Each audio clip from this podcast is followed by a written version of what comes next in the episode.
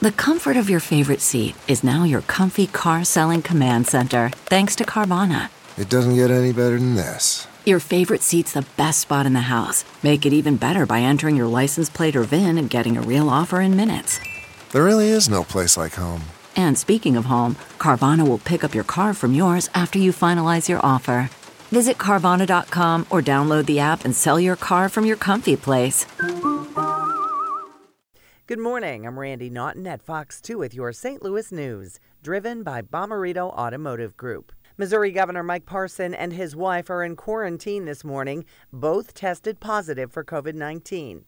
Governor Parson is at the governor's mansion in Jefferson City. First Lady Teresa Parson is at their home in Bolivar, Missouri.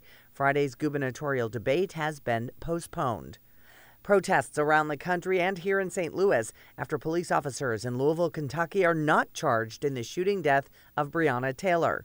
One officer is charged with a lesser count.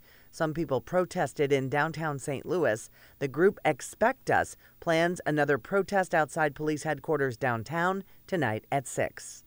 There was also a small protest in Florissant. Police made six arrests after protesters were told to disperse and someone threw a firework at officers. From the Fox 2 Weather Department, the clouds will thin and sun will return to most areas today, which means slightly warmer temperatures. Today, high temps will rebound into the upper 70s. Friday and Saturday bring even warmer air with highs in the low 80s on Friday and upper 80s for Saturday.